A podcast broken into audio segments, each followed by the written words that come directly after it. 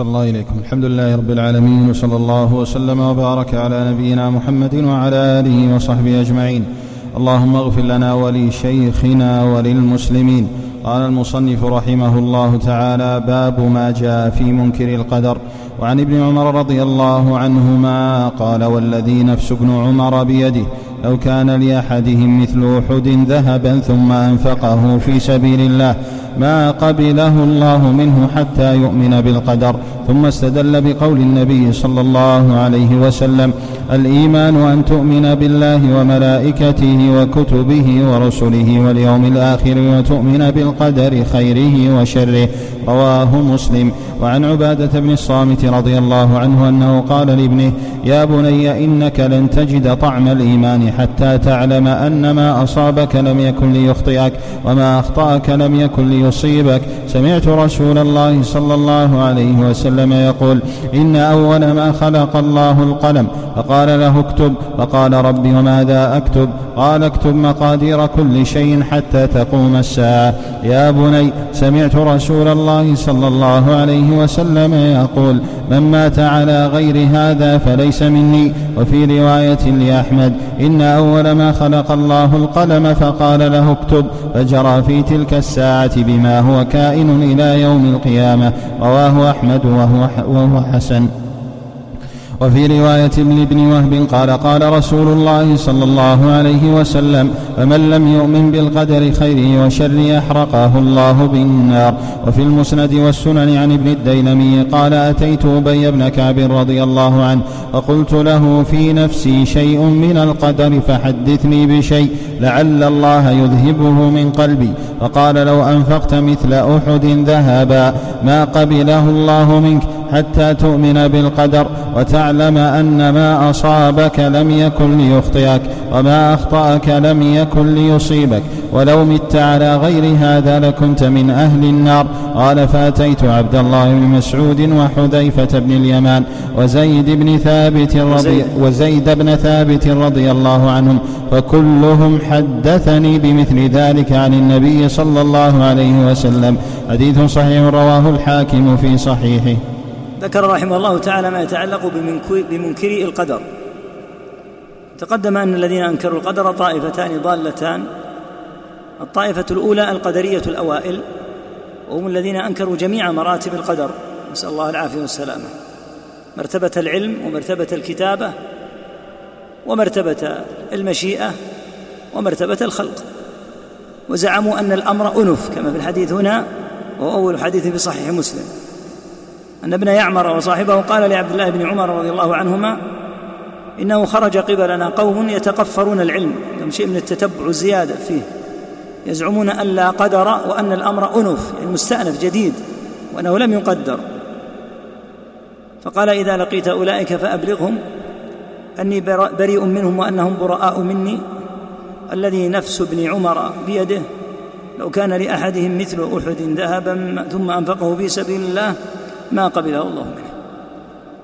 هذا الفريق الأول كفرهم السلف رضي الله عنهم، لأنهم أنكروا أن يكون ما يجري بعلم الله أصلا، فلهذا اتفق السلف على كفرهم. وقد اشتد عليهم الصحابة رضي الله عنهم حتى فنيت تلك المقالة، ولله الحمد، وانطفأت. ورث هذه المقالة الخبيثة المعتزلة، ولما رأوا شناعتها أرادوا أن يتوسطوا بين قول القدرية الأوائل وبين قول أهل السنة، فأقروا بمرتبة العلم ومرتبة الكتابة ونفوا مرتبة الخلق والمشيئة. صار كلا فصار مذهبهم ملفقا وصار أعوجا، لأن الأمر كما قال السلف: ناظروهم بالعلم، فإن أقروا به خصموا وإن جحدوه كفروا. وصار في هذا المذهب الاعتزالي جملة من الفوضى في أكثر من باب، الحقيقة باب الإمامة وباب الصفات وباب القدر، عندهم فوضى عجيبة جدا وأمور ينقض بعضها بعضا. ابن عمر رضي الله عنهما يقول: لو كان لأحدهم مثل أحد ذهبا ثم أنفقه في سبيل الله ما قبله الله منه حتى يؤمن بالقدر. وهذا دليل على كفرهم، لأن الذي لا يقبل منه ما ينفق هو الكافر. ثم استدل بقول النبي صلى الله عليه وسلم، ساق الحديث حديث جبريل لما سأل جبريل النبي صلى الله عليه وسلم عن الإيمان قال: الإيمان أن تؤمن بالله وملائكته وكتبه ورسله واليوم الآخر وتؤمن بالقدر خيره وشره.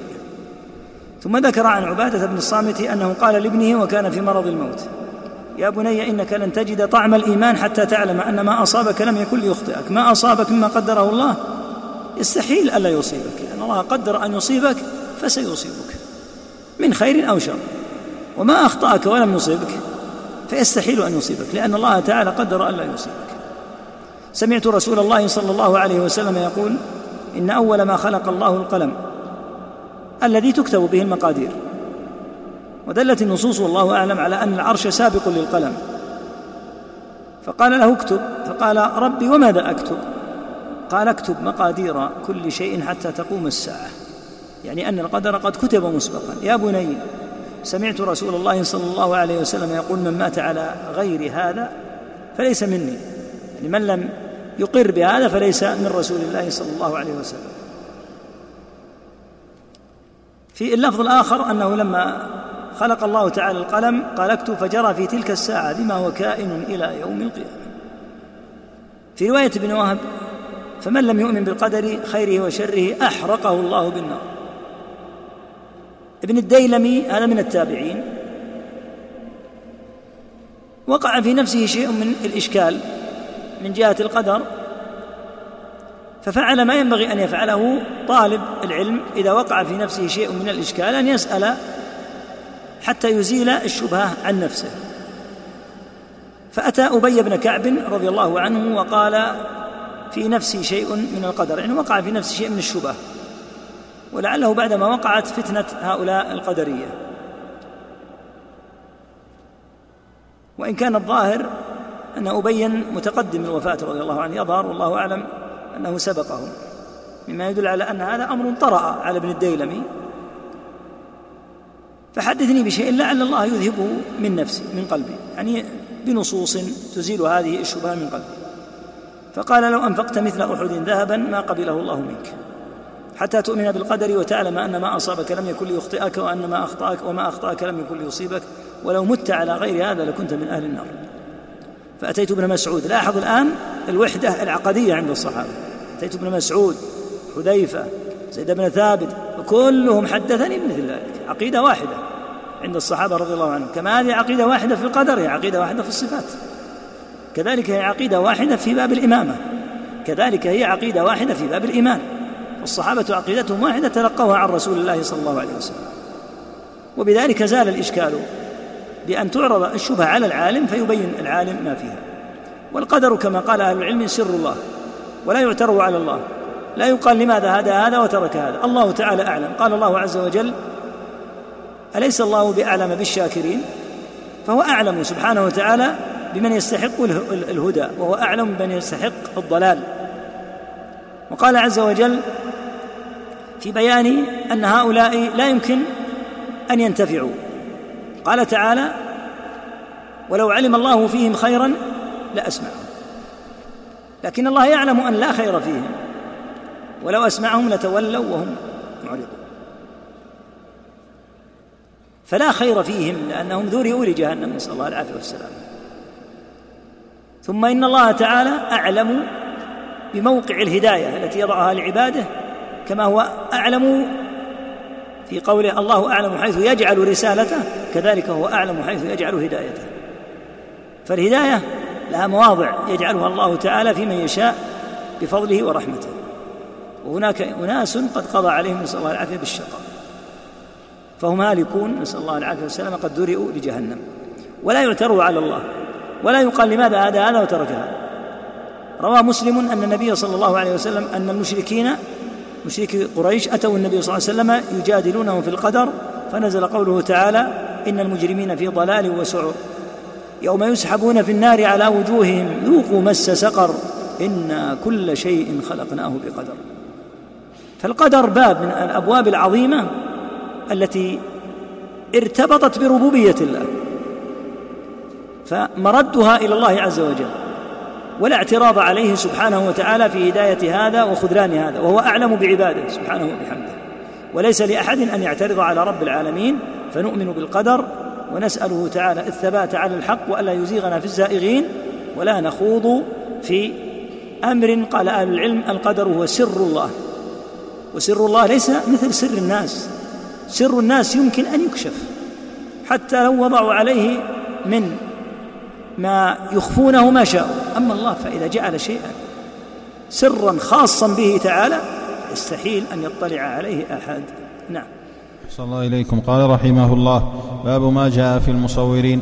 وعن أبي هريرة رضي الله عنه قال: قال رسول الله صلى الله عليه وسلم: قال الله تعالى: ومن أظلم ممن ذهب يخلق كخلقي فليخلقوا ذرة أو ليخلقوا حبة أو ليخلقوا حبة أو ليخلقوا أو ليخلقوا حبة أو ليخلقوا شعيرا. أخرجاه. ولهما عن ابن عباس رضي الله عنهما: سمعت رسول الله صلى الله عليه وسلم قال: أشد الناس عذابا يوم القيامة الذين يضاهئون بخلق الله. هذا عندك عن ابن عباس؟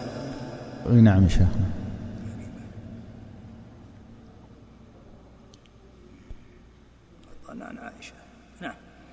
ولهما عن ابن عباس رضي الله عنهما: سمعت رسول الله صلى الله عليه وسلم يقول: كل مصور في النار يجعل له بكل صورة صورها نفس يعذب بها في جهنم. ولهما عنه مرفوعا: من صور صورة في الدنيا كلف أن ينفخ فيها الروح, الروح وليس بنافخ. ولمسلم عن أبي الهياج قال: قال لي علي رضي الله عنه: ألا أبعثك على ما بعثني عليه رسول الله صلى الله عليه وسلم؟ ألا تدع صورة إلا طمستها ولا قبرا مشرفا إلا سويته. قل رحمه الله تعالى: باب ما جاء في المصورين، يعني هذا الوعيد، نسأل الله العافية والسلام. قال الله تعالى، هذا حديث قدسي: ومن أظلم ممن ذهب يخلق كخلقي فليخلقوا ذرة أو ليخلقوا حبة أو ليخلقوا شعيرة. هذا الذي يرسم رسمة يرسم رسمة لذي روح من إنسان أو طير أو دابة يضاهي خلق الله تعالى، نسأل الله العافية، أو يضعه وأخبث، يضع تمثالا وينصبه. وقد تقدم أن سبب عبادة قوم نوح للصالحين هي تلك النصب التي نصبوها وأشركوا بالصالحين بسببها، فهذه الصور محرمة ولا تجوز، وأثرها عظيم وفادح، وهي السبب في الشرك. يقول تعالى يقول تعالى: فليخلقوا ذرة، إن كانوا صادقين. الذرة تطلق على صغار النمل، وتطلق أيضا على الشيء اليسير. قال: أو ليخلقوا حبة أو ليخلقوا شعيرة، ما يستطيعون ذلك بأن يوجدوها من العدم. أما أن يضموا شيئا إلى شيء مما خلقه الله تعالى، فيضموا شيئا موجودا إلى شيء ويجعلوه في شكل الصناعات الحديثة، هذا لا، ليس خلقا، هذا تجميع. كما أنك تجمع طينا ثم تبني به بيتا، هذا موجود، فأنت لم تخلق خلقا، وإنما أصله عندك. لكن إن كنت صادقا فاخلق ذرة من العدم، أخلق حبة من العدم. الحديث الذي بعده أظنه من حديث عائشة وليس من حديث ابن عباس: أشد الناس عذابا يوم القيامة الذين يضاهئون بخلق الله. بيّن صلى الله عليه وسلم أن المصورين أشد الناس عذابا لأنهم يتشبهون بخلق الله عز وجل، وبعضهم يعني في زعمه أنه صار حاذقا حتى إنه يرسم الرسمة المطابقة لشكل الإنسان بشكل دقيق، ولم يدري أن هذا من البلاء العظيم وأنه سيعذب عليه، نعوذ بالله. في حديث ابن عباس رضي الله عنهما أن النبي صلى الله عليه وسلم قال: كل مصور في النار يجعل له بكل صورة صورها نفس يعذب بها في جهنم. كل الصور التي صورها يطلب منه في القيامة من باب التعذيب والتعجيز أن لن يفعل ذلك، يجعل له نفس يعذب بها في جهنم، نسأل الله السلامة والعافية. في الباب الذي بعده، في الحديث الذي بعده، أمر التعجيز: من صور صورة في الدنيا كلف أن ينفخ فيها الروح. يقول صلى الله عليه وسلم: وليس بنافخ، مستحيل أن ينفخ فيها الروح، لكنه من باب التعذيب له، نسأل الله العافية والسلام. في حديث علي رضي الله عنه لما بعث أبا الهياج قال: ألا أبعثك على ما بعثني عليه رسول الله صلى الله عليه وسلم؟ ألا تدع صورة إلا طمستها. تطمس الصور ولا قبرا مشرفا إلا سويته، لأن القبور لا يجوز أن ترفع، فضلا عن أن تبنى عليها بنايات. هذا يحدث به علي رضي الله عنه، ويبعث عليه أبا الهياج أن لا يجعل القبور ترتفع. قال إذا رأيت قبرا مشرفا يعني قد رفعه أهله رفعا دون بناء، أما البناء فأمر منكر ما كان زمنه. يقول سوه، لا تجعله بارزا. والقبور الأصل أنها تسنم كما تقدم، تكون بمثابة سنام البعير، ولا ترفع رفعا شديدا، ترفع نحو الشبر عن الأرض فقط. أما أن ترفع رفعا شديدا بحيث لو أراد أحد قال أنا هذا القبر سأجعل عليه من التراب مترا وأرفعه بحيث، يقول لا يجوز، يجب أن يزال وأن يسوى وأن لا يرفع هذا الرفع، لأن الفتنة بالقبور وقعت ووقع الشرك. وكذلك الصور، فتنة الصور هذا دمجها، قال لا تدع صورة، جمعها لا تدع صورة إلا طمستها ولا قبرا مشرفا إلا سويته. وهذا يدل أيها الإخوة على خطر التصوير، وأن على الإنسان أن يحذره. ومن العجيب تساهل الناس في التصوير وإن لم يصوروا، لكن العجب أن يتناقلوا الصورة. يعني إذا رأوا رسمة، ولا سيما ما يسمى بالكاريكاتير، هذه صورة رسمت بالريشة أو بالقلم أيا كان، ليس يمكن أن تخرج هذه الصورة وإن قال إنه يريد أن يضحك بها الناس أو في زعمه يعالج أوضاعا خاطئة، ما يحل هذا التصوير، لأن هذا بالإجماع ما يجوز. من الأمور المجمع عليها قطعا أنه لا يحل التصوير بوضع النصب هذه، لأن هذه الأصنام عبدت بهذه الطريقة، ولا الرسم بالريشة أو بالقلم أو بالحاسب الآلي الآن الحديث، بحيث يرسم صورة يرسم صورة ذات روح، طير، دابة، إنسان، ما يحل. فإذا أنت لم ترسم ثم نقلت، ماذا فعلت؟ نقلت هذا المنكر، فلا يحل هذا.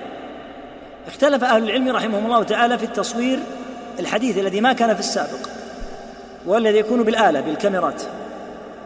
فمنهم من يقول إنه يدخل في عموم الأحاديث لأن اسمه تصوير، ومنهم من يقول إن الأحاديث الواردة هنا تدل على أن هذا التصوير لا يدخل، لأن هذا التصوير ليس مضاهاة لخلق الله، بل هو مثل النظر في المرآة. إذا نظرت إلى المرآة رأيت صورتك التي جعلها الله عز وجل، وهكذا لو نظرت في الماء وجدت صورتك منطبعة في الماء. قالوا فكذلك هذه الآلة الوضع فيها مثل المرآة. وقال آخرون بل النصوص عامة يدخل فيها هذا، وما اسمه؟ اسمه التصوير. قالوا فيدخل فيه. ولا شك أن الخلاف في هذا قوي، ومن أهل العلم من قال إن هذه الوسائل الإعلامية لو تركت لأهل الإفساد والفجور وأهل البدع والضلالات والإلحاد، وترك الاشتراك فيها أهل العلم، لتسبب ذلك في مفسدة كبرى، بأن ينشر الابتداع والضلال والفسق والفجور، ولا يجد الناس من يقابل هذا الضلال بأن يبين الحق من خلال هذه الوسائل، لا سيما وقد عمت وطمت وانتشرت في الأرض. قالوا فمن باب ألا تترك هذه الوسائل لأهل الضلال ينافسون فيها، حتى من يرى الحرمة في بعض الأحيان يقول إن نخرج فيها من باب الضرورة، لأن إن تركنا الناس أضلهم الروافض والمتصوفة والملاحدة، لأن هذه لا يكاد يوجد أحد إلا وعنده إلا قلة قليلة من الناس، والله المستعان. هذه الوسائل وسائل التلفاز وغيرها. لكن هناك فرق بين التصوير لهذا الغرض ولهذا الغاء ولهذه الغاية، الخلاف في هذا قوي، وبين من يصور إذا ذهب إلى البحر، يصور إذا ذهب إلى السيول، يصور مع أبنائه، يصور ويأكل، يصور.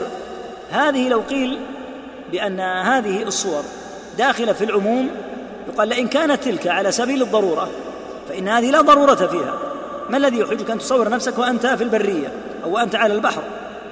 بل بعضهم يصور نفسه عند الكعبة ويصور نفسه ويطوف.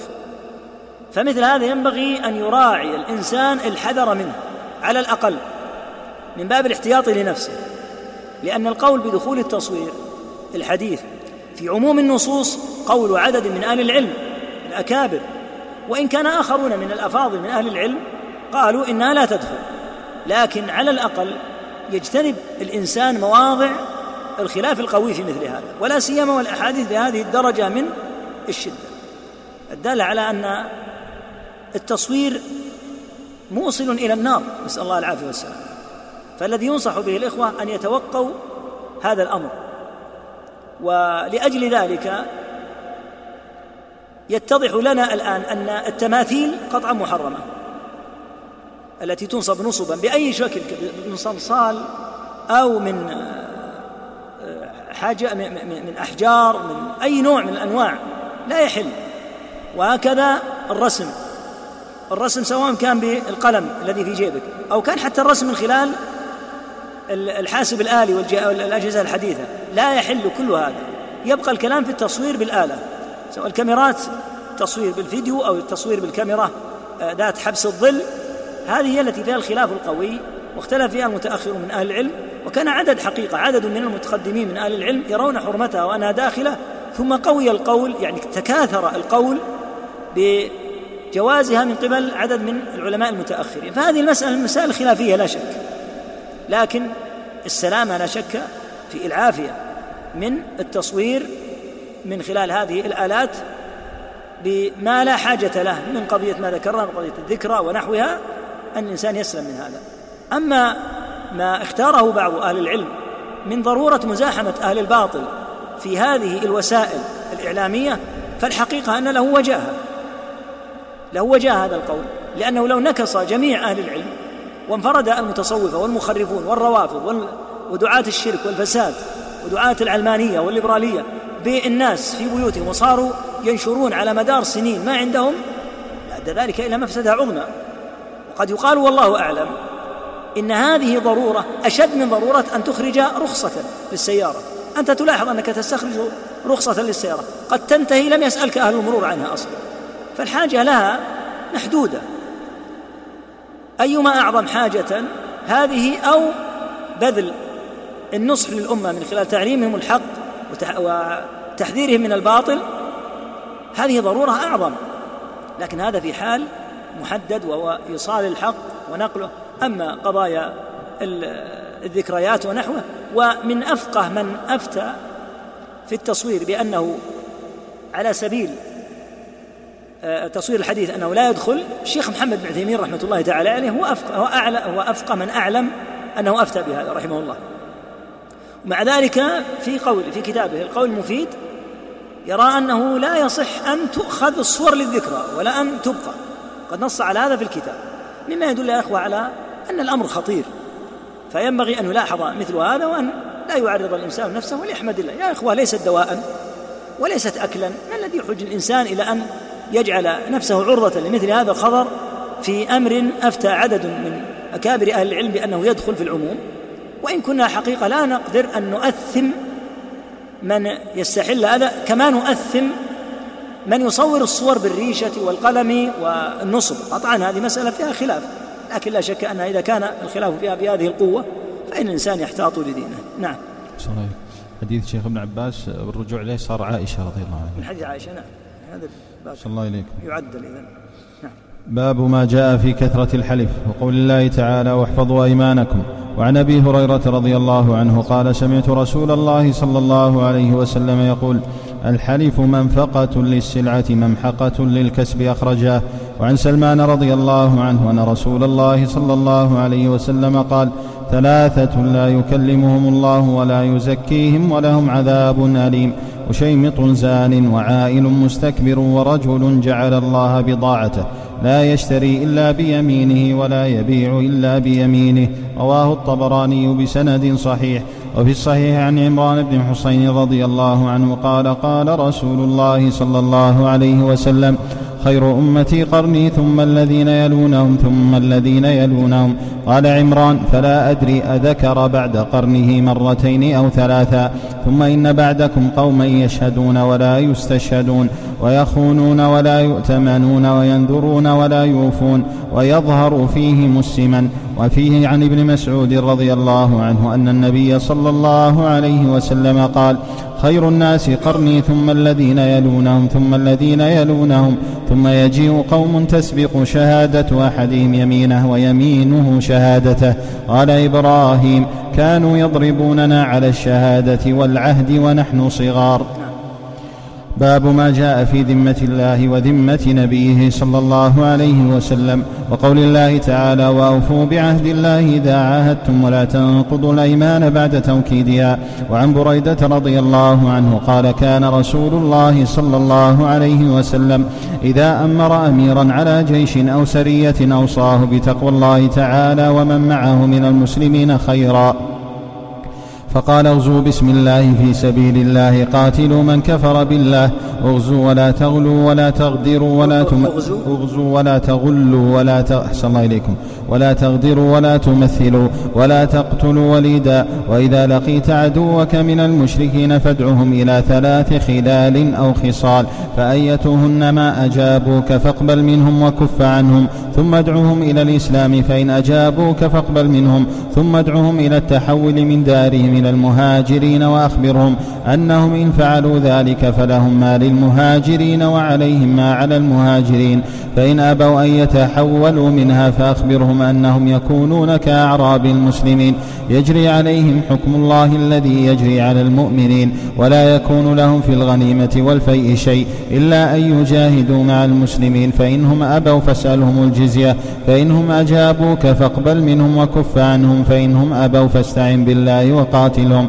وإذا حاصرت أهل حصن فأرادوك أن تجعل لهم ذمة الله وذمة, وذمة نبيه فلا تجعل لهم ذمة الله وذمة نبيه، ولكن اجعل لهم ذمتك وذمة أصحابك، فإنكم إن تخفروا ذممكم فإنكم إن تخفروا أحسن الله إليكم فإنكم إن تخفروا ذممكم وذمة أصحابكم أهون من أن تخفروا ذمة الله تخفروا أحسن الله إليكم من أن تغفروا ذمة الله وذمة نبيه. وإذا حاصرت أهل حصن فأرادوك أن تنزلهم أن تنزلهم على حكم الله فلا تنزلهم على حكم الله، ولكن ولكن أنزلهم على حكمك، فإنك لا تدري أتصيب فيهم حكم الله أم لا. رواه مسلم. ذكر رحمه الله تعالى في هذين البابين ما يتعلق بالحلف بالله عز وجل وما يتعلق بذمة الله أي عهد الله، كلاهما أمر عظيم. فالحلف بالله تعالى فيه تعظيم المسألة، حين يحلف على مسألة يكون فيه تعظيم، إذ ذكر أعظم عظيم سبحانه وتعالى لإثبات صدق الإنسان. هذا الحلف ينبغي أن يحفظ وأن لا يكون الإنسان حلافا. لهذا قال باب ما جاء في كثرة الحلف، فإنه تقدم أنه لا يحلف إلا بالله ولا يحلف بغيره، ومن حلف فليصدق. لكن هنا النهي عن كثرة الحلف، لأن كثرة الحلف تؤدي إلى امتهان الحلف، وقد يحلف غير واثق وقد يحلف كاذبا. وقول الله تعالى واحفظوا أيمانكم، تحفظ الأيمان من كثرة عقدها، هذا أول. ثم إذا حلفت على يمين فاحفظها ونفذها، ولا تحلف ثم تحنث، إلا إن رأيت غيرها خيرا منها فأتي الذي هو خير وكفر عن يمينك. في الأخير تحفظ اليمين أيضا بأنك إذا رأيت أن تأتي ما حلفت على تركه، فمن حفظ اليمين أن تكفر وأن لا تجعلها دون كفارة. ثم ذكر حديث أبي هريرة رضي الله عنه أن النبي صلى الله عليه وسلم قال الحلف منفقة، منفقة للسلعة ممحقة للكسب، يعني أنه ينفق الحلف. إذا أتيت إلى إنسان وحلف قال والله إنها بضاعة اليوم، لا شك أن هذا يجعلها تروج هذه السلعة، لكن ذلك يؤدي إلى أن يمحق كسبه، نسأل الله العافية والسلام.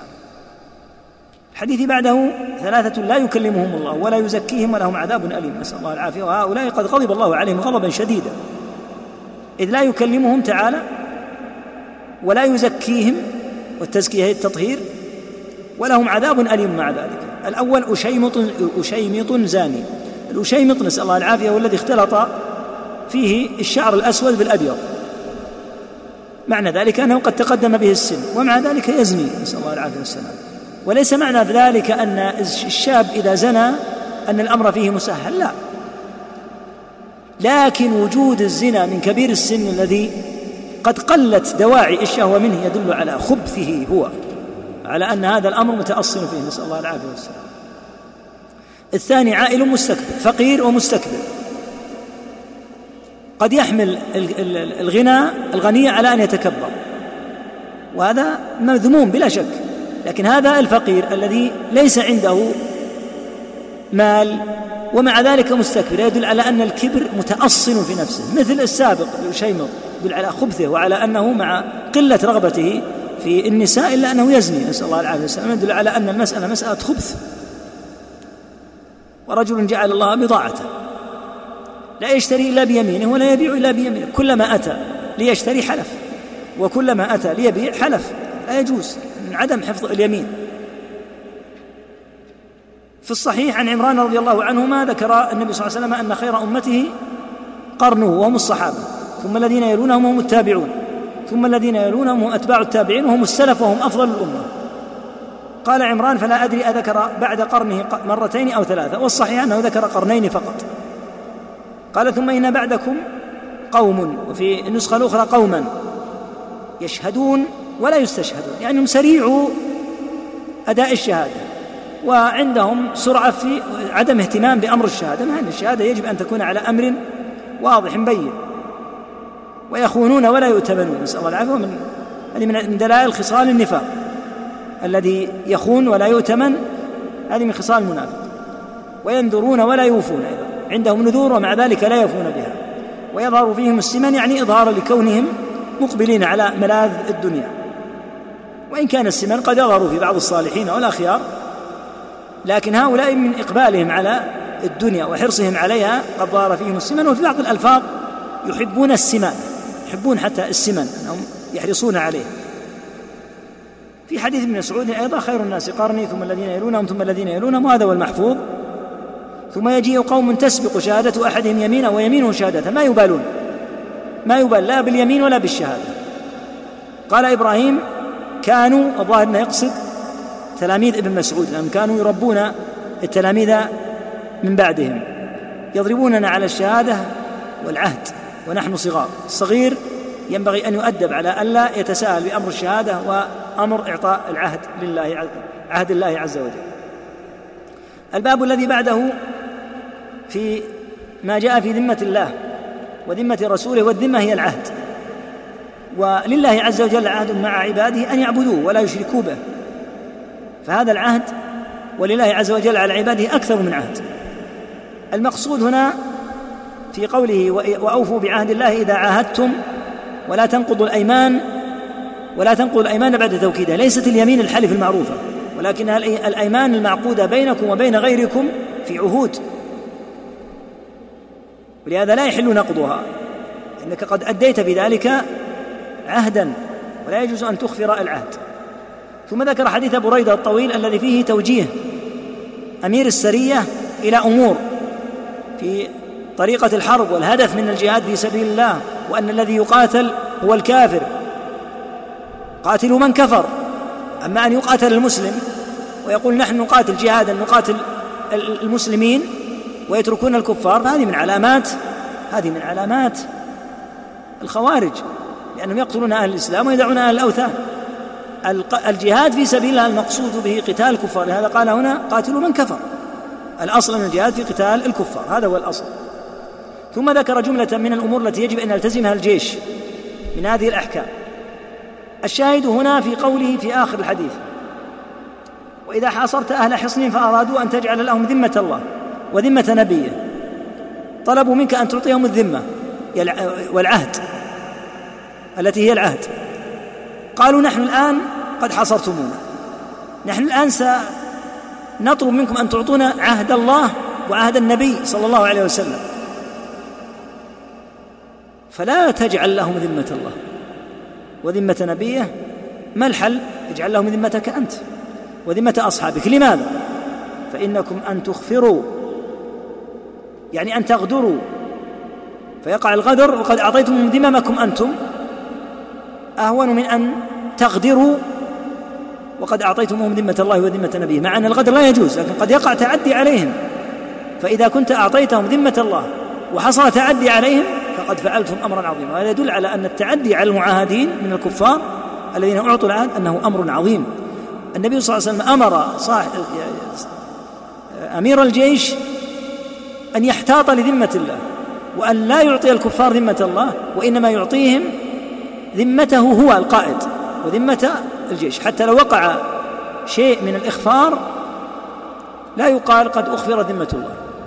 أما المعاهدون فولي الأمر ليس مثل أمير الجيش، ولي الأمر قد أعطاهم الذمة.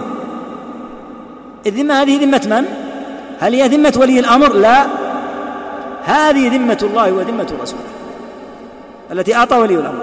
ولهذا الذي يتعدى على المعاهدين ما يقال تعدى على ذمة ولي الأمر، لا، تعدى على ذمة الله وذمة النبي صلى الله عليه وسلم، وهي التي هنا احتاط لها النبي صلى الله عليه وسلم، لأن الجيش قد يوجد مثلا في أحدهم شيء من التعدي أو نحوه فاحتاط حتى لا تعطى الذمة. أما ولاة الأمور من المسلمين إذا عاهدوا أحدا من الكفار فإنهم يعطونهم ذمة الله وذمة نبيه، فمن تعدى لا يقال تعدى على ذمة هذا الوالي، لا، تعدى هذا على ذمة الله وذمة نبيه، وهذا أمر عظيم جدا والعقوبة فيه ولهذا قوية. ولهذا قال صلى الله عليه وسلم من قتل معاهدا لم يجد رائحة الجنة، يعني تعدى على هذا المعاهد الذي أعطي عهد الله وعهد رسوله. وإذا حاصرت أهل حصن فأرادوك أن تنزلهم على حكم الله، قال نحن الآن نريد أن تنزلون على حكم الله الذي أنزله عليكم، قال لا تعطهم هذا، لا تنزلهم، أنزلهم على حكمك أنت. لما؟ لأنك قائد، قد تظن أن حكم الله فيهم كذا ولا يكون هذا حكم الله، قل أنا أنزلكم على حكمي أنا، لأن حكم الله فيكم قد يخفى علي. فلأجل ذلك كل هذا فيه احتياط لذمة الله، عهد الله وعهد نبيه صلى الله عليه وسلم. نعم. صلى الله إليكم. باب ما جاء في الإقسام على الله.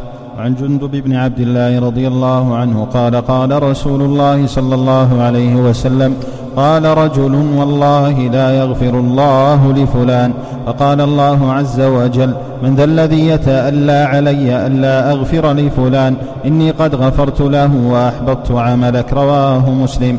وفي حديث أبي هريرة رضي الله عنه أن القائل رجل عابد، قال أبو هريرة رضي الله عنه تكلم بكلمة أوبقت دنياه وآخرته. باب لا يستشفع بالله باب باب لا يستشفع بالله على خلقه. أحسن الله إليكم.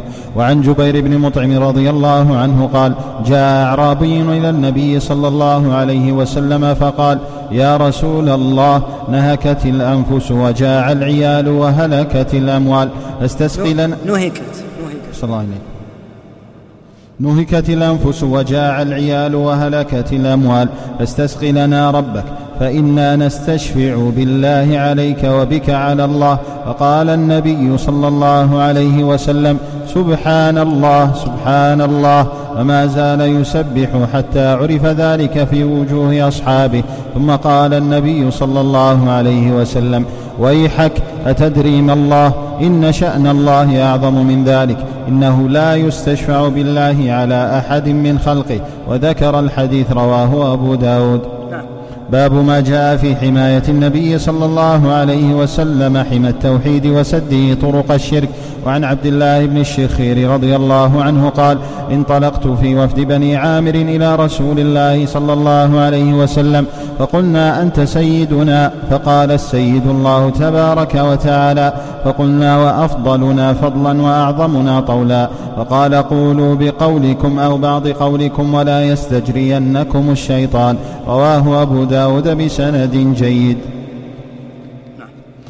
باب ما جاء وعن أنس أحسن الله إليكم أحسن الله إليكم وعن أنس رضي الله عنه أن ناسا قالوا يا رسول الله يا خيرنا وابن خيرنا وسيدنا وابن سيد وسيدنا وابن سيدنا، فقال يا أيها الناس قولوا بقولكم ولا يستهوينكم الشيطان، أنا محمد عبد الله ورسوله، ما أحب أن ترفعوني فوق منزلتي التي أنزلني الله عز وجل، رواه النسائي بسند جيد. هذه الأبواب الثلاثة أيضا متقاربة المعنى. الباب الأول في الإقسام على الله، معنى الإقسام على الله أن يقسم على الله، يقول يا ربي والله لا يكونن كذا، تارة يكون هذا أو والله لا يكون كذا. تارة يكون هذا من باب إحسان الظن بالله عز وجل، فإذا كان من باب إحسان الظن بالله فقد يجوز.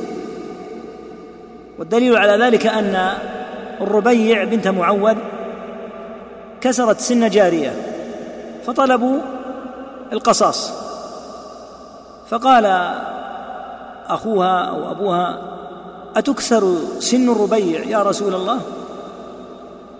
والذي بعثك بالحق لا تكسر سنها. قال: يا أنس، كتاب الله القصاص، يعني يقص من السن بالسن. ثم إن أهل الجارية التي كسر سنها رضوا بالأرش، فقال صلى الله عليه وسلم: إن من عباد الله من لو أقسم على الله لا بره، لأن أقسم قال والله لا تكسر سنها، فقبل الله عز وجل قسمه ويسر أن سمح أهلها.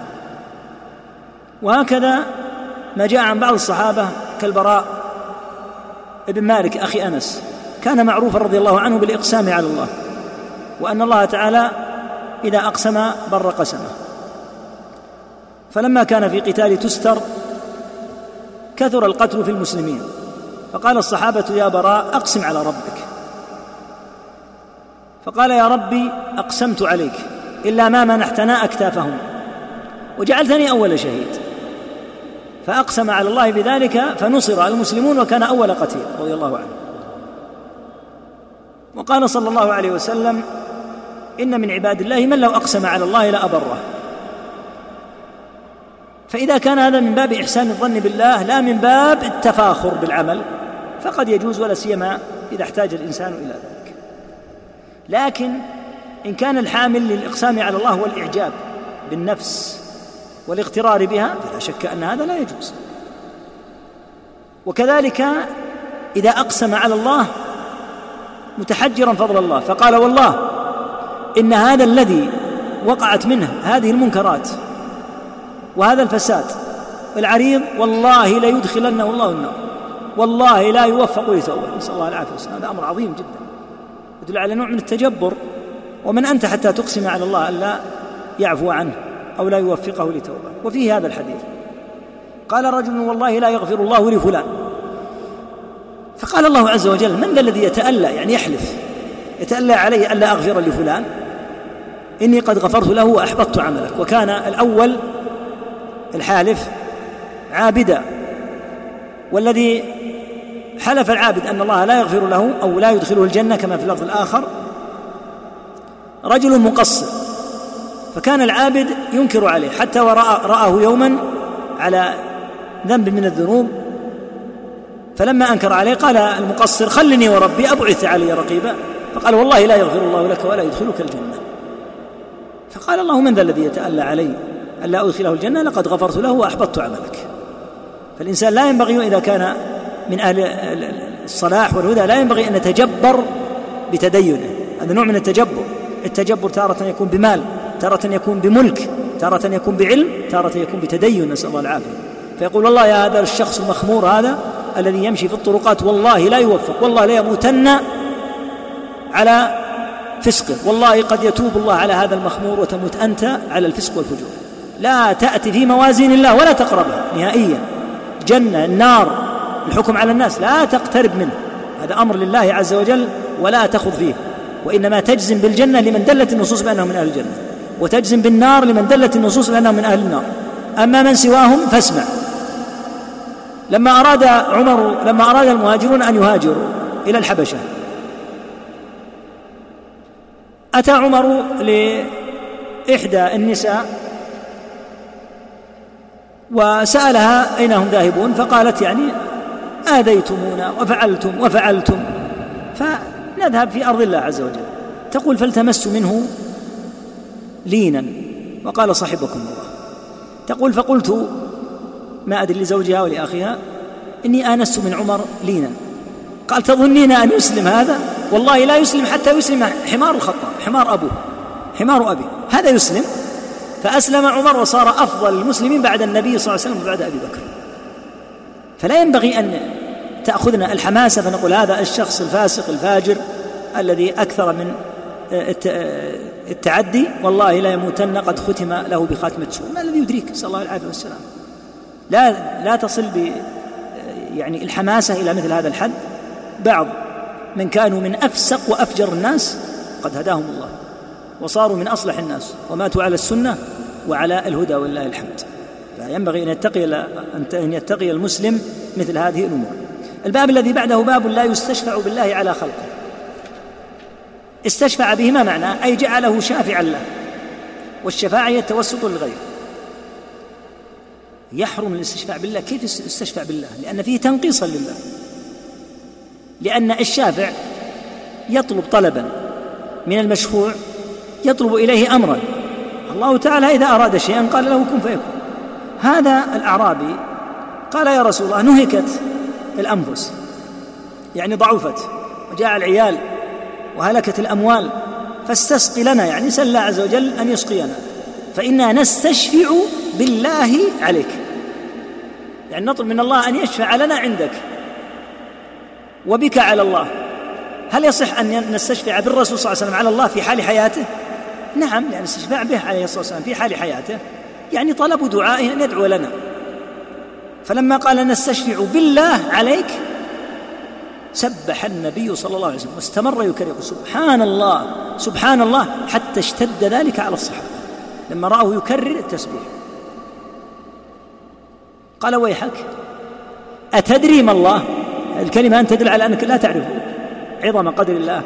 إن شأن الله أعظم من ذلك. إنه لا يستشفع بالله على أحد.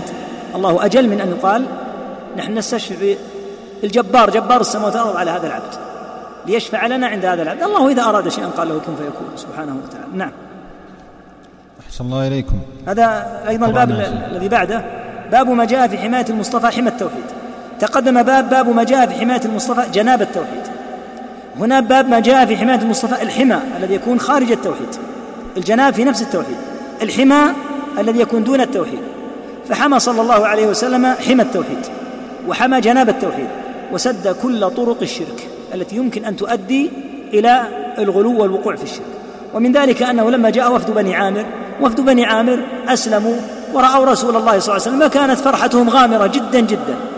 ولك أن تستحضر هذا، يعني لو رأيت رسول الله صلى الله عليه وسلم ماذا تكون فرحتك؟ لما رأوه من فرحتهم قالوا أنت سيدنا. قال السيد الله تبارك وتعالى. قالوا وأفضلنا فضلا وأعظمنا طولا، وفي بعض الروايات وأنت الجفنة الغراء وأنت كذا وأنت كذا.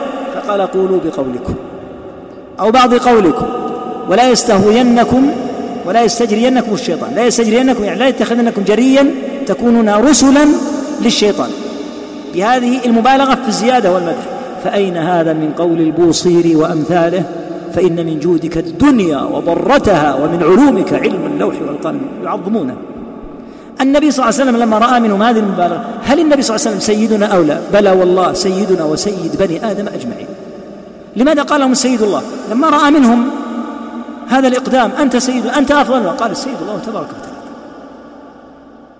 ولذلك لما رآهم في اللفظ الآخر قالوا يا رسول الله يا خيرنا وابن خيرنا. إي والله هو خيرنا، لكن هل هو ابن خيرنا؟ أبوه مات على الكفر كما تعلم، لكن من الواضح أنهم متحمسون ومحبون لرسول الله صلى الله عليه وسلم. وسيدنا وابن سيدنا لا شك أنه خيرنا وسيدنا. ماذا قال؟ يا أيها الناس قولوا بقولكم ولا يستهوينكم الشيطان.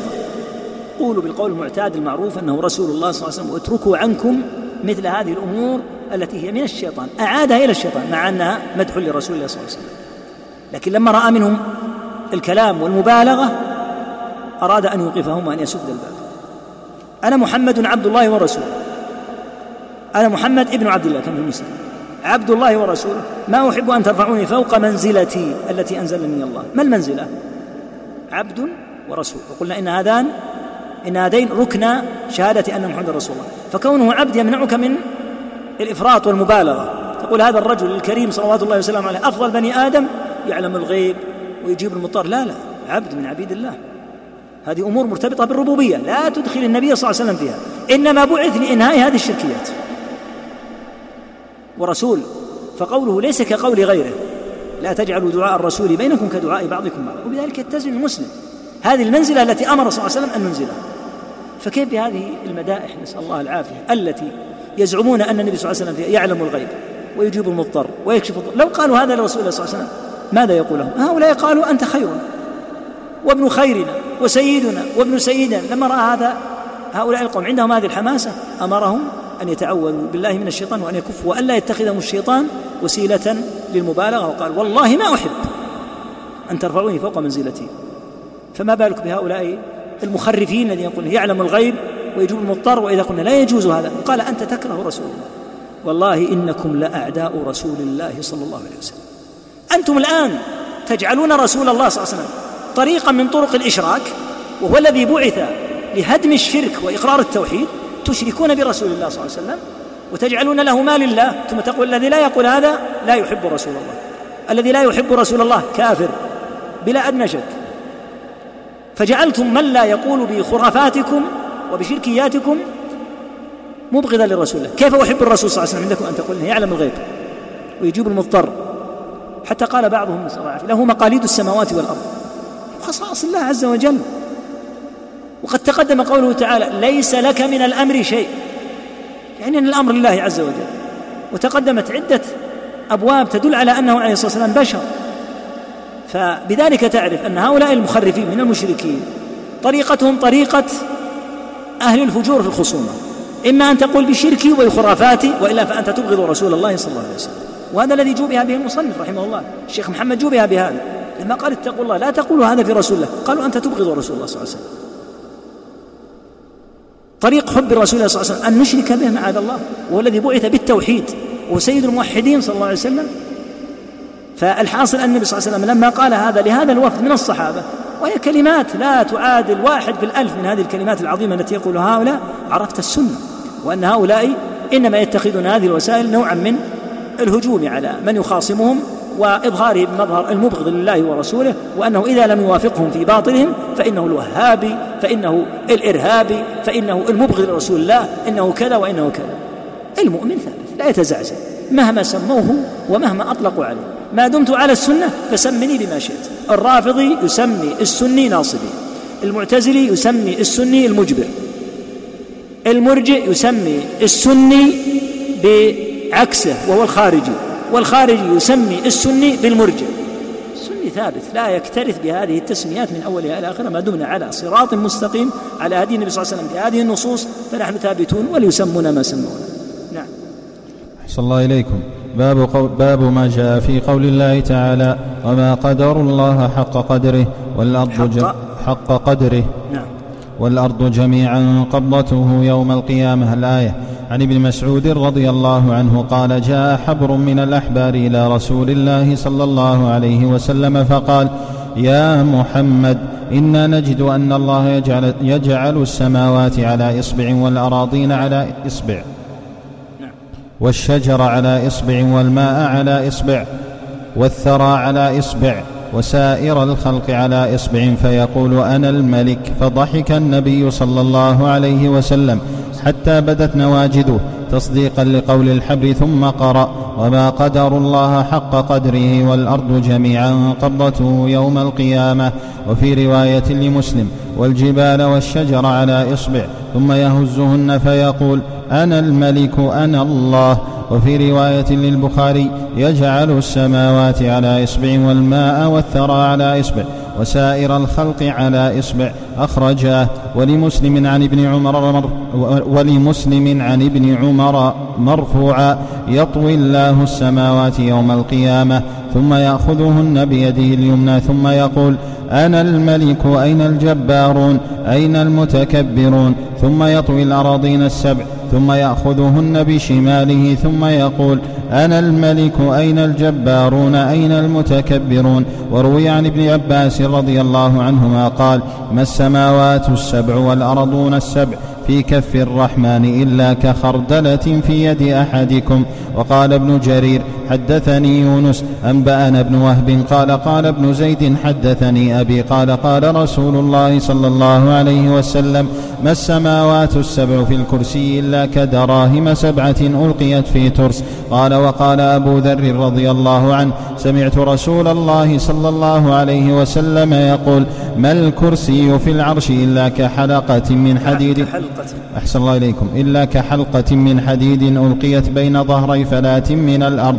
وعن ابن مسعود رضي الله عنه قال بين السماء الدنيا والتي تليها خمسمائة عام وبين كل سماء خمسمائة عام وبين السماء السابعة والكرسي خمسمائة عام وبين الكرسي والماء خمسمائة عام والعرش فوق الماء والله فوق العرش لا يخفى عليه شيء من أعمالكم. أخرجه ابن مهدي عن حماد بن سلمة عن عاصم عن زر عن عبد الله ورواه بنحو المسعودي عن عاصم عن أبي وائل عن عبد الله. قال الحافظ الذهبي قال وله طرق. وعن العباس بن عبد المطلب رضي الله عنه قال قال رسول الله صلى الله عليه وسلم هل تدرون كم بين السماء والأرض؟ قلنا الله ورسوله أعلم. قال بينهما مسيرة خمسمائة سنة خمسمائة أحسن الله إليكم خمسمائة خمس خمس شيخ كسر لأنها مضافة مسيرة خمسمائة خمسمائة سنة ومن كل سماء إلى سماء مسيرة خمسمائة سنة مسيرة خمس مسيرة خمسمائة سنة أحسن الله إليكم وكثف كل سماء مسيرة خمسمائة سنة وبين السماء السابعة والعرش بحر بين أسفله وأعلاه كما بين السماء والأرض والله تعالى فوق ذلك وليس يخفى عليه شيء من أعمال بني آدم. أخرجه أبو داود وغيره والله أعلم. أحسن المصنف رحمه الله ختم الكتاب فختمه بهذا الباب العظيم باب ما جاء في قول الله وما قدر الله حق قدره أي ما عظموه تعالى حق تعظيمه. ثم ذكر هذه الأرض الطويلة الكبيرة ما الذي يقع لها وللسماوات والأرض جميعا قبضته يوم القيامة والسماوات مطويات بيمينه سبحانه وتعالى عما يشركون. فسر هذه الآية فسرتها النصوص الآتية جاء حبر من الأحبار من أهل الكتاب فقال يا محمد إنا نجد أن الله يعني في كتبنا يجعل السماوات على إصبع والأراضين على إصبع سبحانه وبحمده والشجر على إصبع والماء على إصبع والثرى على إصبع وسائر الخلق على إصبع فيقول أنا الملك. فضحك النبي, فضحك النبي صلى الله عليه وسلم هنا الضحك تصديق وإقرار ولو كان هذا من اعتقاد الباطل لما ضحك ولا أنكره صلى الله عليه وسلم لهذا قال الراوي فضحك حتى بدت نواجذه تصديقا لقول الحبر ثم زاد في التصديق بقراءة الآية الدالة على ذلك وما قدر الله حق قدره والأرض جميعا قبضته يوم القيامة. فهذا من عظمة الرب وفيه إثبات الأصابع لله عز وجل وإثبات القبضة لله أنه يقبضها وفي أن هذه المخلوقات العظيمة الهائلة لا تكون شيئا بين يدي الله تبارك وتعالى ولهذا يجعلهن سبحانه على هذا الحال. وفي اللفظ الآخر والجبال والشجر على إصبع ثم يهزهن فيقول أنا الملك أنا الله سبحانه وتعالى. في رواية أخرى يجعل السماوات على إصبع والماء والثرى على إصبع وسائر الخلق على إصبع. الحديث الذي بعده يطوي الله السماوات يوم القيامة على هولهن وكبرهن السماوات السبع ثم يأخذهن بيده اليمنى عز اسمه ثم يقول أنا الملك. قال تعالى الملك يومئذ الحق, يومئذ الحق للرحمن يتضح من هو الملك الحقيقي الملك يومئذ الحق للرحمن فيقول أنا الملك أين الجبارون أين المتكبرون الجميع خاضعون إن كل من في السماوات والأرض إلا آتي الرحمن عبدا الجميع يأتي عبدا ذليلا لله تبارك وتعالى. ثم يطوي الأراضين السبع ثم يأخذهن بشماله. بعض أهل العلم يقول لله يدان يمنى وش... يمين وشمال وبعضهم يقول كلتا يديه يمين سبحانه وتعالى ويرجح الشيخ عبد العزيز أنه لله تعالى شمال ولكن الشمال لما كانت بالنسبة للمخلوق دون, دون اليمين قال في اللفظ الآخر وكلتا يديه يمين مباركة سبحانه وتعالى فيقول أنا الملك، أين الجبارون، أين المتكبرون؟ قال ابن عباس رضي الله عنهما: ما السماوات السبع والأرضون السبع في كف الرحمن، في إثبات الكف للرب سبحانه وتعالى، إلا كخردلة في يد أحدكم. الخردلة حبة نبات صغير يضرب بها المثل في الصغر. يقول هذه السماوات السبع وهذه الأرضون السبع في كف الرب سبحانه وتعالى مثل هذه الخردلة الصغيرة في كف العبد. ثم ذكر عن ابن زيد أن أباه هو زيد بن أسلم قال: قال رسول الله صلى الله عليه وسلم: ما السماوات السبع في الكرسي، يعني بالنسبة للكرسي، إلا كدراهم سبعة ألقيت في ترس. الترس شيء من جلد أو خشب يحمل عند القتال ويتقى به السيف والرمح. يقول هذه السماوات السبع بالنسبة إلى الكرسي، والكرسي موضع القدمين كما ثبت عن أبي موسى وعن ابن عباس، موضع قدمي الرب سبحانه وتعالى. فالعرش غير الكرسي، هذا الكرسي بنص القرآن وسع السماوات والأرض. ما السماوات السبع في الكرسي إلا كدراهم سبعة ألقيت في ترس، سبع دراهم، الدرهم صغير، في ترس وهو الذي قلنا إنه اتقى به عند القتال. في اللفظ الآخر: ما الكرسي الذي وسع السماوات والأرض في العرش، يعني بالنسبة للعرش، إلا كحلقة من حديد ألقيت بين ظهراني فلات من الأرض. هذا الكرسي الذي وسع السماوات والأرض بالنسبة لعرش الرب، لأن العرش أعظم المخلوقات، مثل الحلقة، الحلقة الدائرية الصغيرة التي ألقيت في برية واسعة. فهذا فهذه نسبة الكرسي الذي وسع السماوات والأرض إلى العرش، فهو كحلقة ألقيت في برية. ثم ذكر الأحاديث الدالة على أن ما بين كل سماء والتي تليها مسيرة خمسمائة عام، والرب سبحانه وتعالى فوق هذه السماوات عز اسمه، قال: لا يخفى عليه شيء من أعمالكم. فكما علمت واعتقدت أنه فوق الجميع، فاعلم أنه لا يخفى عليه شيء من أعمالك وإن كان سبحانه في علوه. وهكذا الحديث الذي بعده، وفيه زيادة أنه كثف السماء، بين كل سماء وسماء مسيرة خمسمائة عام، وكثف كل سماء خمسمائة عام.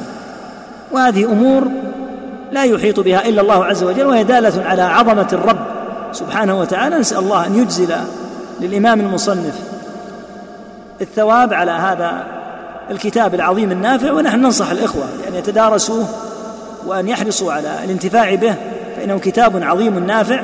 وقلت في بداية كلامي أنه حتى بعض المخالفين للشيخ أثنى على هذا الكتاب، لأنه كتاب عظيم ودقيق ومليء بالنصوص. فنسأل الله أن ينفع به المؤلف والشارح والسامع، وأن يرفعنا لديه في الفردوس الأعلى، ويكرمنا بالعلم النافع والعمل الصالح. وصلى الله وسلم على نبينا محمد وآله وصحبه. ونعتذر عن الأسئلة لأن الوقت تأخر.